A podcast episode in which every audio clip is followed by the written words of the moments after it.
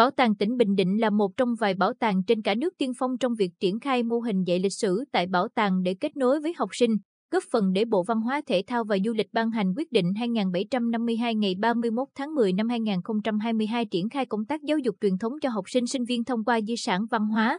Để đổi mới hình thức đa dạng tuyên truyền, quảng bá hình ảnh thu hút giới trẻ đến bảo tàng, từ năm 2016 đến nay, Bảo tàng tỉnh đã chủ động tìm đến học sinh thông qua việc phối hợp với Phòng Giáo dục và Đào tạo thành phố Quy Nhơn tổ chức nhiều hoạt động tạo hứng thú cho học sinh, như tiết học lịch sử tại bảo tàng. Các cuộc thi ai nhớ nhiều nhất, họa sĩ nhí với Bảo tàng Bình Định, theo dòng lịch sử mang lại hiệu quả thiết thực.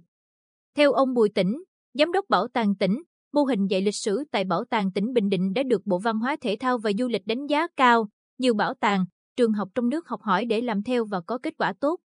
Đến bây giờ mô hình này đã được bảo tàng các tỉnh thực hiện hiệu quả, góp phần làm tăng sự hấp dẫn đối với việc dạy và học môn lịch sử, giúp học sinh thêm yêu lịch sử nước nhà.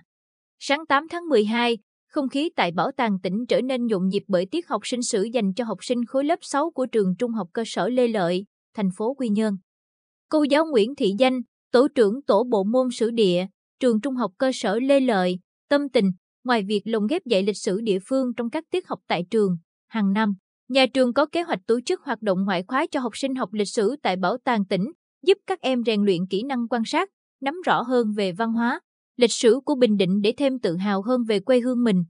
Thông qua những hiện vật, tư liệu, hình ảnh trưng bày tại bảo tàng tỉnh theo các chủ đề, thiên nhiên danh thắng con người Bình Định, văn hóa phi vật thể Bình Định, văn hóa sa huỳnh, kiến trúc chăm ba, lịch sử Bình Định thời Tây Sơn, cuộc kháng chiến chống Pháp và chống Mỹ của Bình Định, Bác Hồ và nhân dân Bình Định. Nhân dân Bình Định với Bác Hồ được các thuyết minh viên bảo tàng giới thiệu, kể chuyện đã tạo hứng thú cho các em thêm thích môn lịch sử.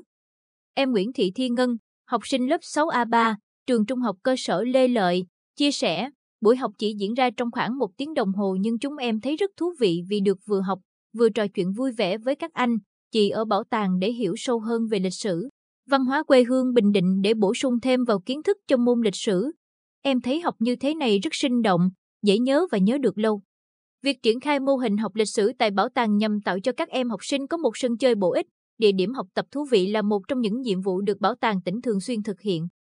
Bà Hoàng Yến, Phó trưởng phòng phụ trách phòng trưng bày tuyên truyền, bảo tàng tỉnh, cho hay không chỉ xây dựng mô hình dạy lịch sử tại bảo tàng nhằm phát huy giá trị di sản văn hóa, năm 2019, Bảo tàng tỉnh còn phối hợp Sở Giáo dục và Đào tạo xây dựng chương trình giáo dục lịch sử địa phương để đưa vào giảng dạy cho học sinh tiểu học trong năm học 2022-2023.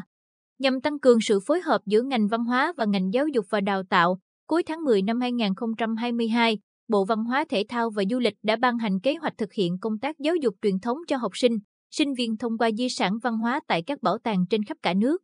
Theo đó, từ tháng 1 đến tháng 7 năm 2023 sẽ triển khai trên toàn quốc mô hình câu lạc bộ em yêu lịch sử, giờ học lịch sử, thí điểm mô hình giờ học lịch sử online tại một số bảo tàng cấp tỉnh có đủ điều kiện cả về nhân lực và hạ tầng kỹ thuật, công nghệ.